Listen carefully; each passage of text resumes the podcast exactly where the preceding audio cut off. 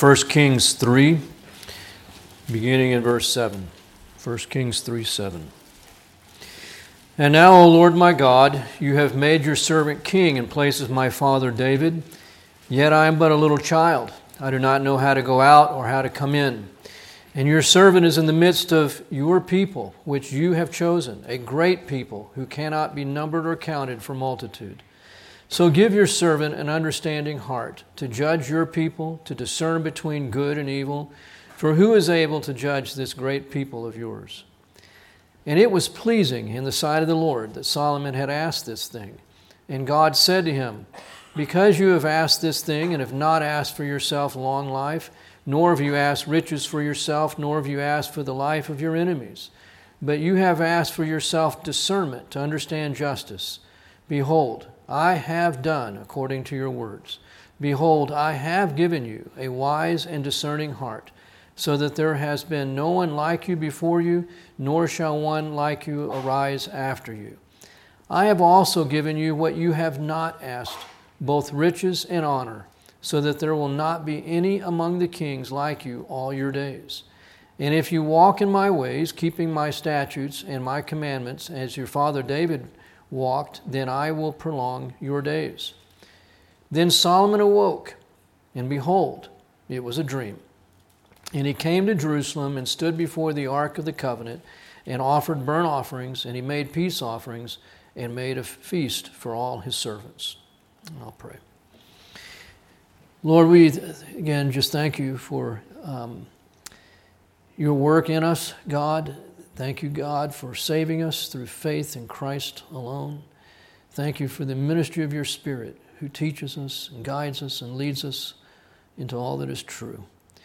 And we just want to hear you again, God, and I pray that our hearts would be responsive, humble, and teachable, God, that you might be magnified in each of our lives.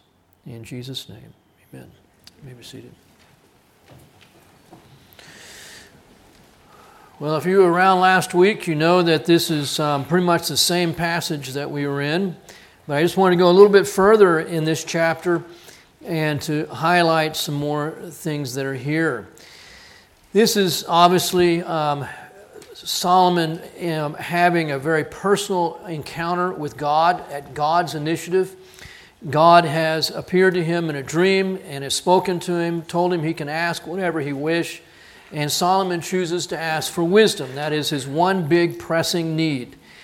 He knows that as king, he will have people come before him and he will have to make life and death decisions. And he sees he is totally inadequate for it. God made him king, but God did not make him adequate.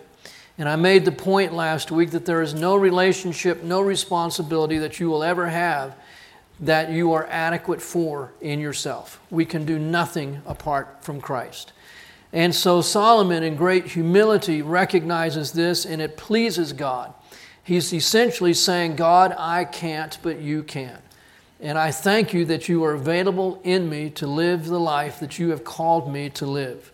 It's the exact same way that we see that Jesus lived his life as a man on this earth. I can't, you can. I thank you, God, that you were able for this. Jesus said he never said a word, never did a thing, except he first heard from the Father, saw from the Father, and the Father worked through him. Now we see that Solomon is showing us this is what a man was made to live like. This is God's design. I want to now pick it up here in verse 8, where he says, your servant is in the midst of your people, whom you have chosen, a great people who cannot be numbered or counted for multitude. This shows Solomon's um, high regard for God and his people. He recognizes that they are not Solomon's people. He does not possess them, he does not own them. He is a shepherd of God's people, but they are God's flock. It shows that he, they, he recognizes that they were chosen by God, and he says they are a great people. Not really. They were a small people. Israel has always been a small nation. It was no different in the days of Solomon. They were the largest, perhaps, that they would ever have been, ever had been, but nonetheless, in comparison to the surrounding nations, they were a small nation.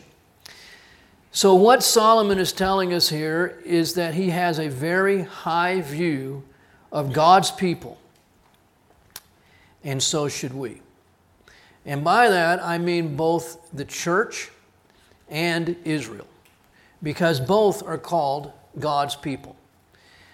One of the ways that you can figure out if the author you're reading is emergent or not, and it's hard to define an emergent writer because they're hard to pin to the wall, but one telltale indication of an emergent church is that they tend to be very positive and accommodating to the world and very negative about the body of Christ. And it's reversed. We ought to be very positive about the body of Christ and have our doubts and our concerns about the world. The body is not as it should be, but it is Christ's bride. Israel was not as it should have been. Idolatry was still rampant in Israel. And yet, Solomon is high on Israel because they are God's people, chosen by God. And we should be high on the church. No church is perfect, no Christian is perfect, but we belong to Jesus. And God has said that we've been made complete in Him, and He who knew no sin became sin that we might become the righteousness of God in Him.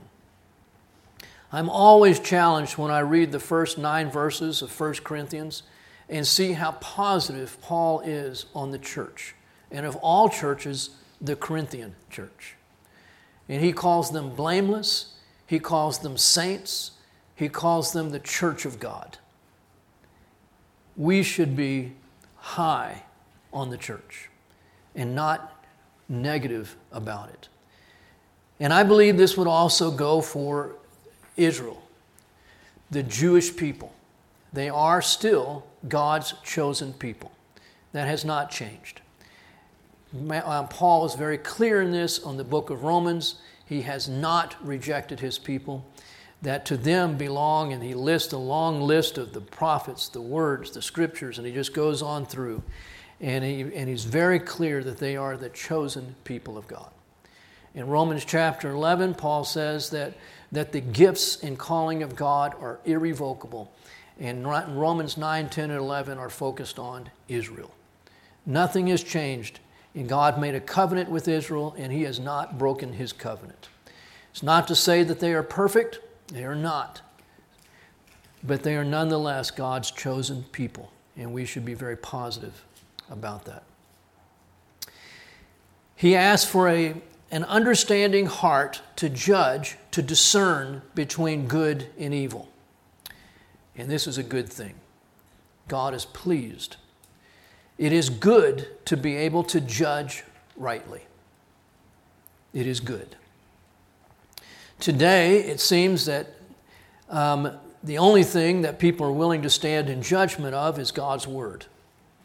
And everything else is just okay. We ought to desire to judge and to discern. This is a virtue, not a vice.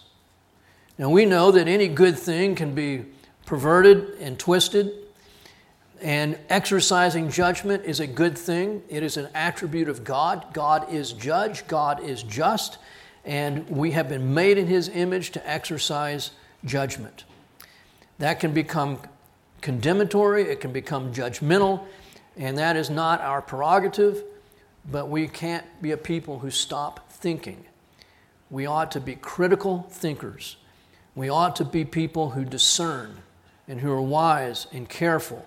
We know the difference between good and evil, and we are not afraid to call it what it is.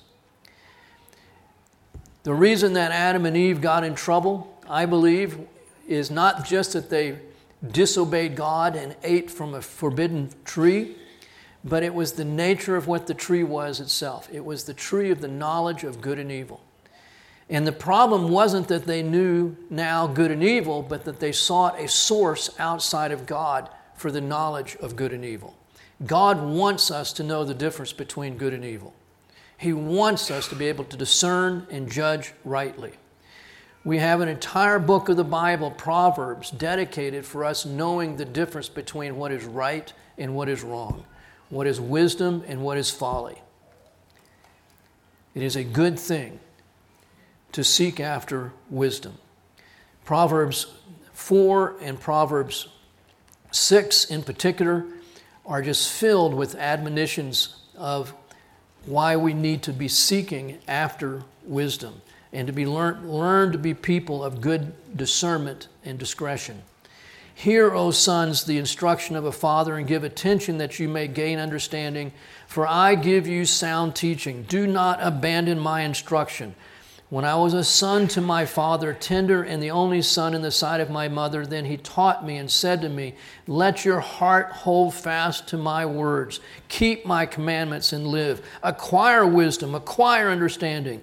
Do not forget, do not turn aside from the words of my mouth. Do not forsake her, and she will guard you. Love her, and she will watch over you. And on and on in these verses in, in Proverbs.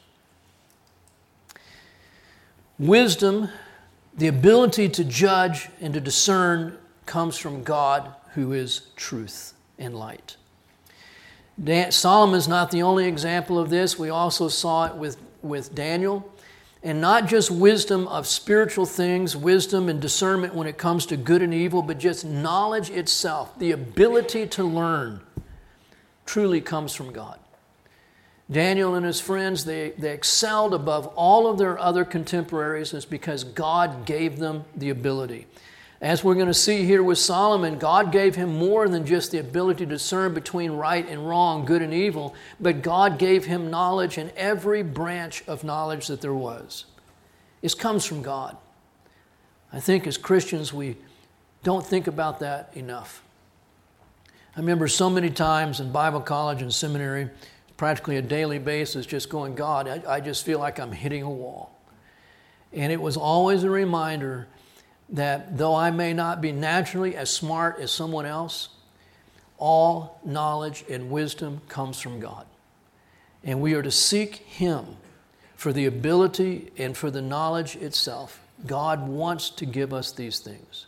We study, but it is God who gives the ability, the knowledge, and the wisdom. It is folly and pride to think otherwise.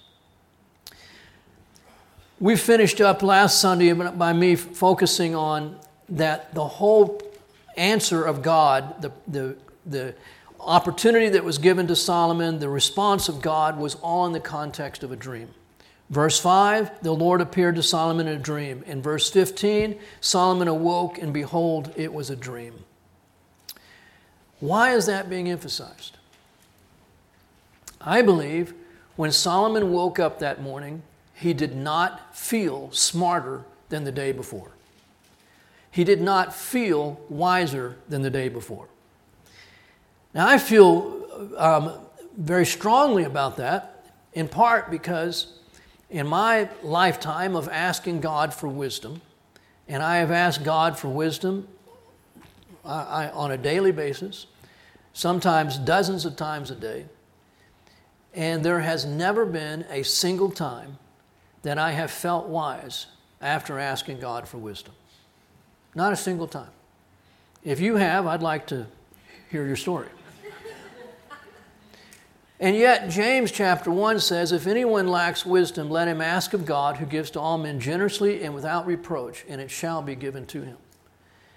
And so that verse troubled me, honestly, for, for a long, long time. Because I would ask, and never feel that God was answering my prayer. Never felt wise. And then it, I discovered it doesn't say, if anyone lacks wisdom, let him ask of God, and God will make him feel wise. It doesn't say that. It says that God gives him wisdom. Let him ask in faith without any doubting, for the one who doubts is like the surf of the sea, draws, you know, tossed to and fro. So we're to ask and we are to believe. I think Solomon woke up the next day and he had to make a decision. Was it just a dream? Because there's nothing in my personal experience that tells me that I am any smarter, any wiser than I was before I went to bed last night? Was it merely a dream? Or did God actually speak to me? Now, not only did God promise him wisdom, he also promised him great wealth. When Solomon woke up the next morning, he did not have a mound of gold next to him. But yet God says, I have given you great wealth. Look what it says in verse 13. And I have also given you what you have not asked riches and honor, so that there will be none like you among the kings like you all your days. This is past tense. Just like he says in verse 12, I have done according to your words, I have given you a wise and discerning heart. But there was no gold and silver next to him when he woke up. So that tells us that if there was no gold and silver next to him and yet it's done, that Solomon had to take that by faith. Why would the wisdom be any different? He didn't feel wise, I believe, but he had to take my faith that what God has said, God has done. The reason this is important is for two things, two verses in the New Testament. Hebrews 11, 16 says, Without faith, it is impossible to please God. And Romans 14 23 says, Whatever is not from faith is sin. So if God had given Solomon the feeling, the experience of wisdom, it seems to me that he would have lived from that rather than from faith. And so he would have been living as it were, from sin, in sin, rather than in a faith dependence upon God. I understand God has given him the gift of wisdom. But I don't believe for a moment that Solomon was that God wanted Solomon to ever live a moment of his life apart from faith in God. We live by faith in God and his word. Not by feelings, not by experiences, visions, dreams, or emotions. We need to understand this. I am a glass half empty kind of guy, and there have been numerous times in my life when I've been very, very discouraged and just ready just to throw the towel in. Doesn't take much, to my shame, to make me very discouraged. And I have to say that there have been times when God has ministered to me um, through a kind word that somebody spoke. And I thank the Lord for that. There have been other times when God has ministered to me by just working circumstances out to where I go, this was just a God thing. When Patsy and I were first married, I spent the first year of my life, of our marriage, thinking, I have made the biggest mistake of my life. Now that's stupid. If you know Patsy, you know that is stupid. And yet, and I couldn't tell her that. Sweetheart, I just want to let you know, let, let you know we messed up. No. So I just had to carry that. And I never told her. And God blessed us, and it was a, it was a, a fantastic first year of marriage, even though she only gave it a nine. And she said that was because nothing's perfect, she says, so she couldn't give it a 10. But I had to do a pastoral internship that, that year um, through seminary, one of my course requirements. And, um, and so we um, went out to North Carolina for a pastoral internship. The day we were to leave, um, she miscarried. And the pregnancy was diagnosed as a partial molar pregnancy, which we had never heard of, either one of us. And it means there's no baby but there's just a, a cancerous cluster where the placenta is. Quite frightening. And again, and I have going through my mind, I've made the biggest mistake in my life even before this ever happened. And now just now when that when you're thinking stuff like that, any negative thing just piles on. And people were just amazingly good to us. And when we got out to North Carolina, I still was just thinking, God, I'm done. You know, I've, I've, I've messed up the biggest decision that you can ever make. Um, you're not going to be able to, you'll never use me whatsoever. And it was like God just opened the doors of heaven. Those dear people loved us and accepted us, and, and I emphasize us because I knew God was just showing me in my thickness, in my dullness, my stupidity, God needed to show me experientially that I was dead wrong. And that the ministry that He is giving me is because of Patsy and not in spite of her. And that's why I tell people whenever I travel, I love to have her with me because everybody treats me better. Um,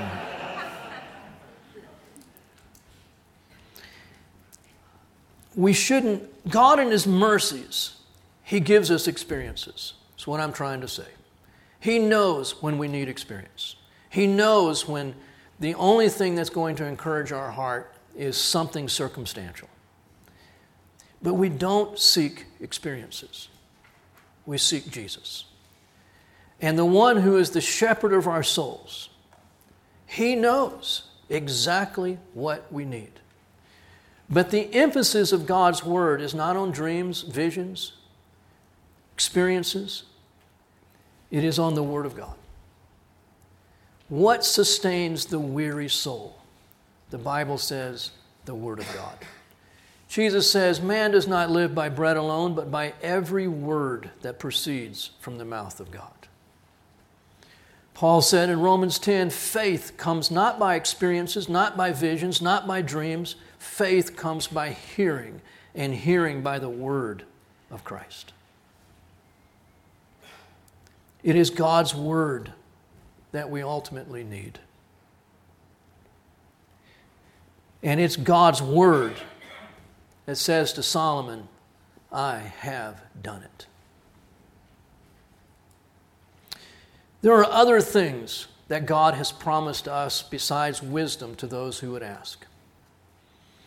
He has said that we have right standing with God. We have been justified by faith. But do you ever feel condemned?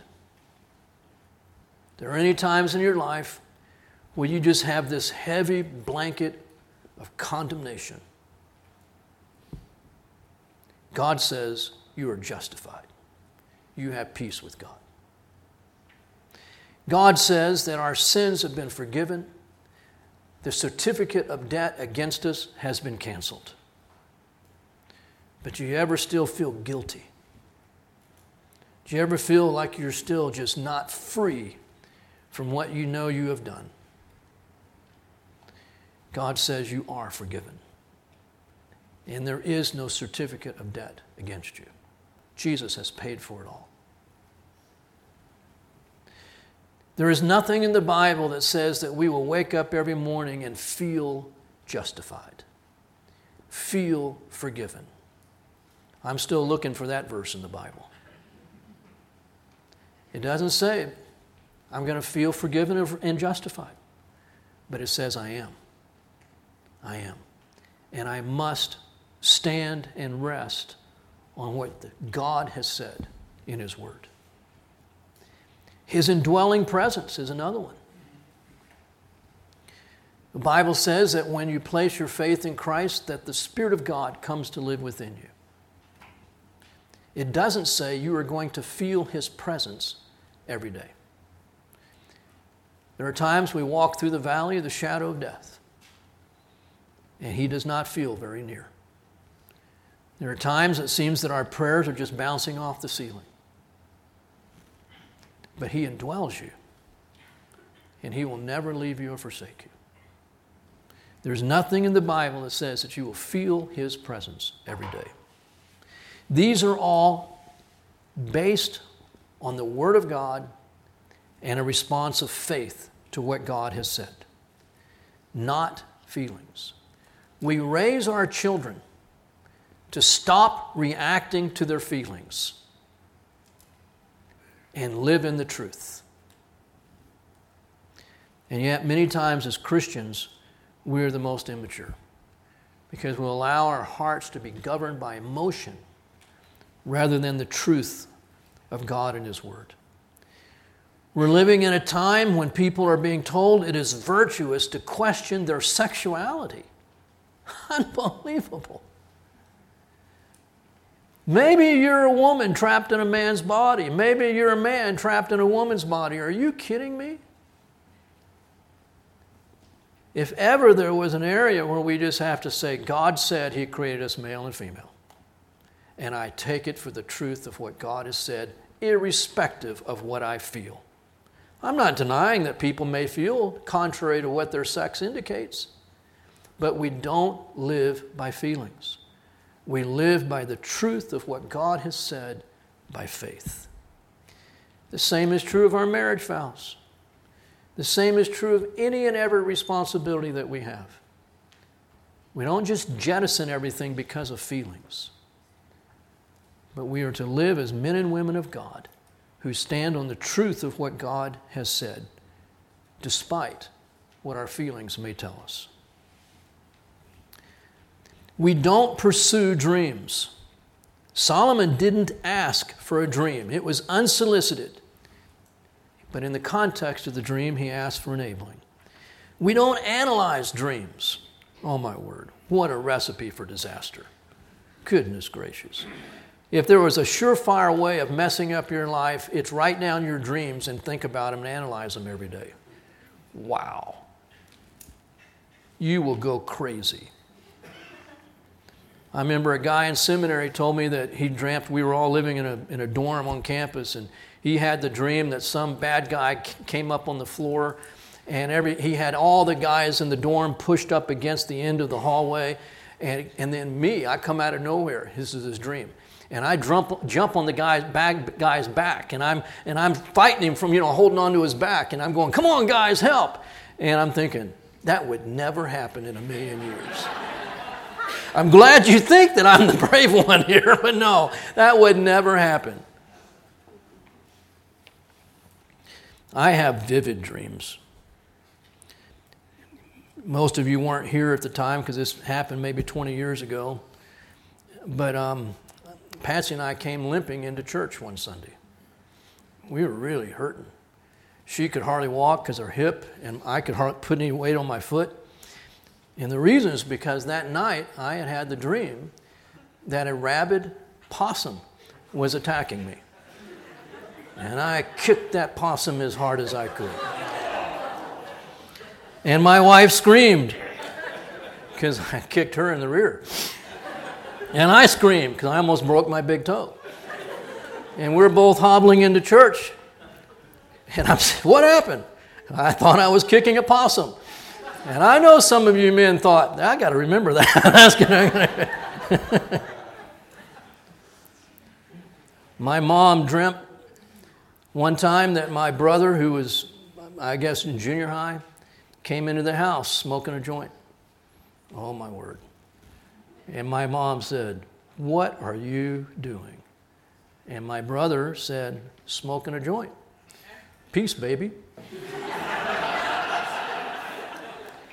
and my mother grabbed him by the head and started shaking his head. It was all a dream. But she got my dad's head. And she, he wakes up, wake up, wake up. He said his head was sore for a week after that. Crazy things we dream. In my 66 years of dreaming, I've had three dreams where I thought maybe God was speaking to me. I don't know. One, I had a very traumatic dream that one of my kids had been sexually assaulted. And I had never had a dream like that. Well, I didn't know whether God was saying something to me, but I, if I knew I needed to step up my prayers for my kids. I can't say that was a warning from God or anything, but I know that the Lord used it to really step up my prayers for my kids. A few years back, we were doing a, a project up at His Hill, and it was to run about $30,000. I had a dream that a different project that had nothing to do with what we were doing was going to have an overrun, and instead of 30,000, it was going to be 100,000. Next day, the project manager came to me and said, Charlie, I've really got bad news. This $30,000 project is going to become a $100,000 project. And I felt like God had prepared me. That's never happened in my life. The exact amount I dreamt about the night before, and I was all worked up about it in my dream. So when the staff member came and told me, I'm just going, well, God knows. And God took care of it. When I was in college, I had a dream that God told me to go to India, be a missionary. And I packed up my suitcases and I was walking out in my dream, walking out of the college. And one of my good friends walked up and said, What are you doing? And I said, God's told me to go to India. And He's told you to go too.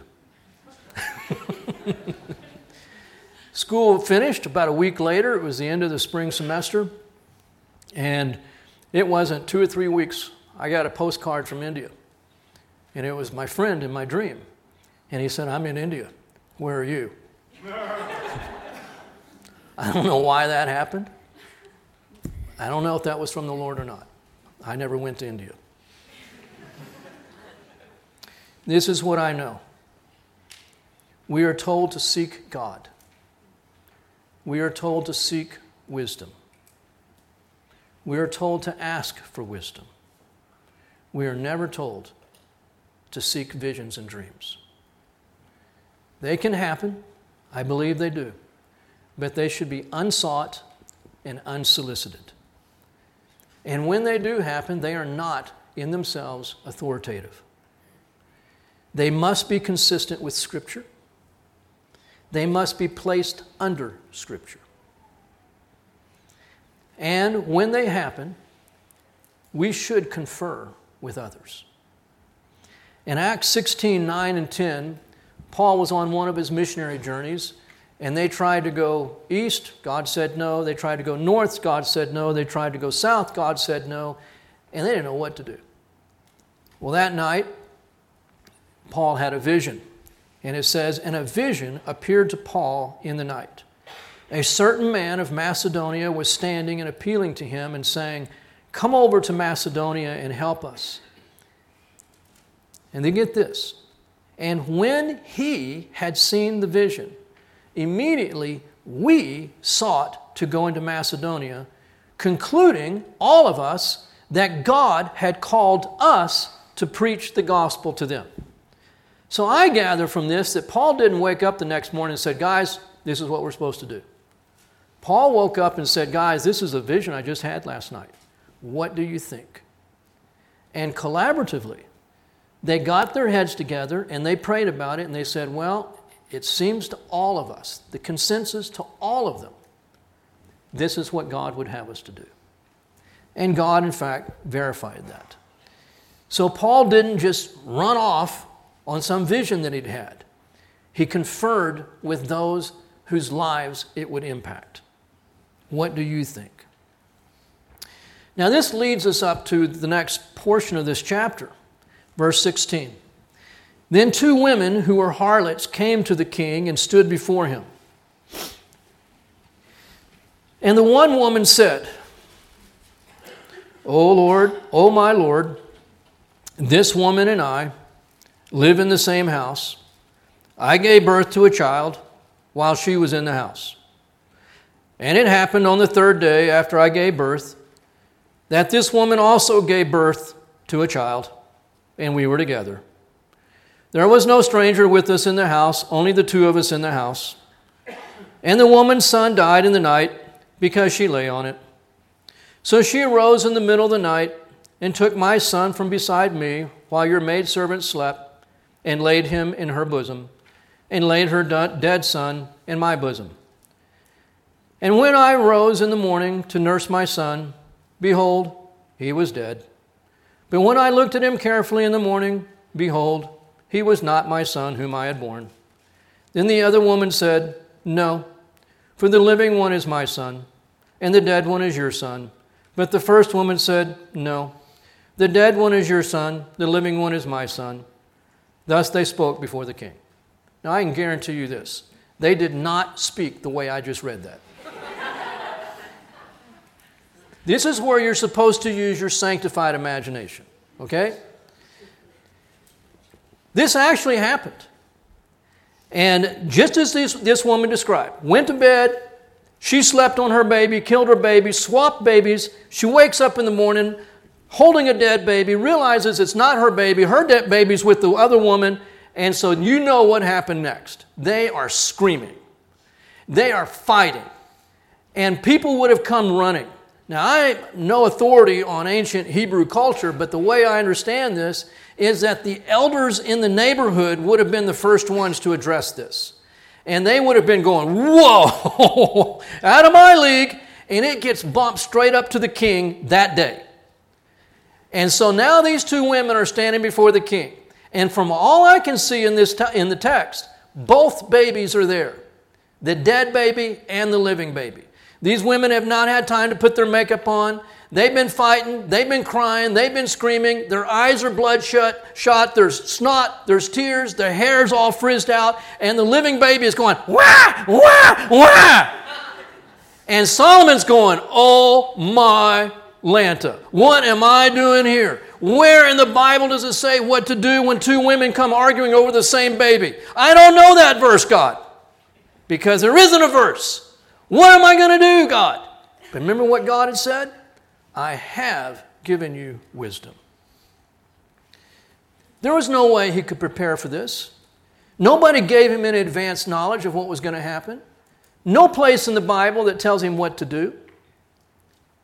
Now he just, all he can do, two choices panic and walk out of the room, or step into the situation by faith. It was Larry Crabb years ago in a book that he wrote, almost as an aside toward the end of a book. And it became such, so it was so responded to that he ended up writing a whole book on the subject. But he said in the book, in his observation as a professional Christian counselor, he has seen that when men are operating by fear, they step back. When a woman is operating by fear, she steps forward. When a man is operating by faith, he'll step forward. And when a woman's operating by faith, she'll step back. And that was, it's like, whoa! And people are going, never heard that. That is, that is so true. So he writes an entire book about masculinity and femininity, the difference between men and women. I know this is true in my life. That as a man, when I'm operating in fear, I'm just going, you can have it. But when I'm operating in faith, it's not that the fear is gone, but I'm willing to confront the faith, the fear, and to step forward because this is what I have to do. This is my job. I give the students at His Hill every year um, assignments on projects uh, that they have to choose a, a topic from 1 Corinthians, study it together as a group, and then present it in class. And so I, have, I, don't, I don't have any say so over who signs up for which topic, but they're typically mixed groups, guys and girls in the groups. And I know what's going to happen every time. The guys come into this presentation, they're going to have to talk. Oh, my word, I'm going to have to listen to my own voice, and they're scared to death. Biggest fear man has is public speaking. And the girls are going, You guys going to lead? And the guys are going, You can lead. Well, if you don't do, we're going to fail if you don't do something. Well, I can take an F, not a problem. you know, and, well, I can. And so, and so there's this, just, and it's, and it's difficult. They always work it out, and they give great presentations. But I know the dynamic because the, the guys in fear are going, you can have it. And the girls in fear are going, I'm not going to take an F, I'm going to step forward. This is the way our sexuality impacts us when we're living by faith or by fear. All this to say, when Solomon came in that day, and this is dropped in his lap, and these women are screaming, and the baby is screaming, and now the adrenaline is flowing. None of us do well in these circumstances. This is why, why firefighters and police officers and airline pilots, they all are taking classes all the time simulating disasters. because we all know when the adrenaline is flowing, the brain freezes. And so, but, so there's no preparation for Solomon. He, has, he had no idea, and yet he's thinking clearly. He's thinking concisely, practically. And it is so otherworldly that the people are going to go, it is otherworldly. This is God. There's no way that a man could be this clear, this sharp, with this kind of pressure, unless it's God. So we know what Solomon did. Verse 23, the king said, The one who says, this, the one says, This is my son who is living, and your son is the dead one. And the other says, No, for your son is dead one, and my son is a living one. And the king said, Get me a sword. Now, again, the words are just coming out of his mouth. He's by faith stepped into the situation. Now, I'm robbing from the New Testament here, but Jesus said, when the crisis hits and you're being put on account for your faith, don't worry about what to say. I will tell you what to say. I think that's exactly what Solomon is experiencing here. But he has to, in his heart, step forward because it's his job. It's no one else's job. And he steps forward in his heart God, I'm trusting you. And he looks around the room, bring me a sword. Oh my. And then he says, Get the sword, verse 23, get me a sword, 24, and then verse 20, 25, divide the living child in two, give one half to one and give the half to the other. Oh man. And everybody in the palace is going, Are you kidding us? We have got a madman for a king. He killed Adonijah, his brother. He killed Joab. He killed Shimei. And now he's going to kill a baby. And nobody thought any different. And that soldier's now, I think he's grabbed that baby and he's got the sword up and he's going to hack that baby into two pieces and he is not going to stop for either one of those women because the king said, Do it. Verse 26 Then the woman whose child was the living one spoke to the king for she was deeply stirred over her son and said, Oh, my Lord King, my, over, oh, my Lord, give her the living child, and by no means kill him. But the other said, He shall be neither mine nor yours, divide him. Then the king answered, Give the first woman the living child, and by no means kill him, for she is the mother. And when all of Israel heard the judgment which the king had handed down, they feared the king for they saw that the wisdom of God was in him to administer justice.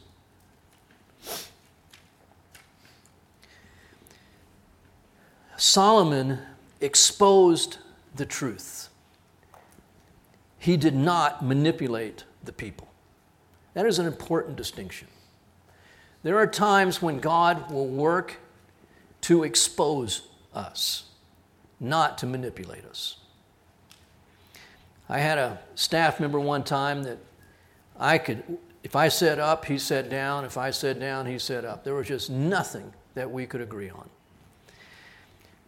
Patsy and I felt like the Lord was encouraging us to go um, on a short trip to the Philippines um, to um, view firsthand a ministry there that His Hill had been supporting for a long time and which Boerne Bible Church now supports. I knew that this one guy would be opposed. And in fact, he was. I felt like this is an opportunity for him to see his heart. And so, as I presented it to the staff, because I wanted their input, because I'm spending his hill money and that's going to impact all of us. And so I said, I wanted just to go around the room and just give me your honest assessment whether I should make this trip or not. And he started to speak. And I said, I want you to wait. And we went all the way around the room, and every single person said, By all means, you need to do this. And then the guy who always objected, he says, Okay, I think you should go. And afterwards, I told him, I said, I had you go last because I knew that you would object, and I wanted you to hear everybody else first. And he was so angry. He said, You manipulated me. I go, I, I, I was not trying to solicit a response from you. I just wanted you to see the truth of how resistive you are to me on everything we do. That's all this was about exposing the truth. God is in the business of exposing the truth, not manipulating us. He will expose the truth and then give us the free choice of what to do with what He's just revealed. At the beginning, Solomon appeared to be just an uncaring problem solver. Get these women out of my throne room. But then he became a truth revealer. And in the end, he is compassionately restoring and defending and protecting. And I believe this is where God wants us all to end up. He may use us to solve the problem, to, I'm sorry, to, to, to expose the truth, to expose the problem. But that's not the end. But to move next to where we are part of the solution, restorer, defender, protector. This is what God is ultimately after. There is no reasonable explanation for how Solomon reacted in this crisis experience other than God and his simple dependence upon Him. I appreciate the quote by Oswald Chambers there is no circumstance in which we cannot abide in Christ, including when the adrenaline is flowing and the brain is frozen. We can still abide in Christ. Our lives should be unexplainable apart from God. And this is why God calls the weak and the foolish so that He works in and through us. He gets the glory. God, did you catch it? Vindicates his choice of Solomon. Solomon did not have to vindicate himself. All Solomon had to do was, by faith, step into the situation that God allowed to come into his life. And in doing so, the response, the, the, the, the consequence was so extraordinary that God gets the glory and everybody's going, he's supposed to be king. If anybody had any doubts out there about whether Solomon was supposed to be king, that's been put aside. Solomon is the right guy to be king. God seldom ever vindicates himself. You got to search through a lot of the Bible to find God defending himself. But he is in the business of defending you and me. We don't need to defend ourselves. Let God do it. And it's so sweet when God does it. And it's never sweet when we do it. And the last observation I'd make they saw that the wisdom of God was in him. God is getting all the glory. At this moment in time, Solomon is good with that. That's going to change. By the time we get over to chapter 10 and 11, he's not good with it anymore. And Solomon is taking God's glory for himself. It is not easy in our pride, in our sinful natures, to let God be praised. Can we live with letting God get all the glory? Can we live with being so lightly esteemed that when good comes from us, people don't praise us, they praise God? See, it sounds real good, doesn't it? All the people said, Oh, look, the wisdom of God is in Solomon. And Solomon's going, You mean I didn't have anything to do with that? Not at this point, but that's what he's going to do later. Can you be so humble that people would look at your life and go, I would never credit you for anything except for being a disaster. God gets all the credit. And I can stand here and say, that's all I want is just for Jesus to get all the credit. But our hearts are so deceitful, aren't they? And it hurts, it humiliates us when people go, Really? You? God used you that way? That's amazing. And instead of saying, You're right, I'm more amazed than anybody, we kind of get a little offended.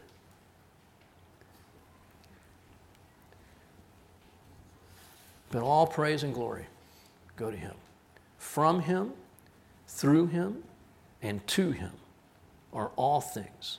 To Him be the glory forever. Amen. Lord, thank you again for your word and for your dealings practically in human affairs. You are not a distant God, you are near, you indwell us, you love us, and you are at work in us for your good pleasure. And we do pray that you would get all the glory and we would be good with that. In Jesus' name, amen.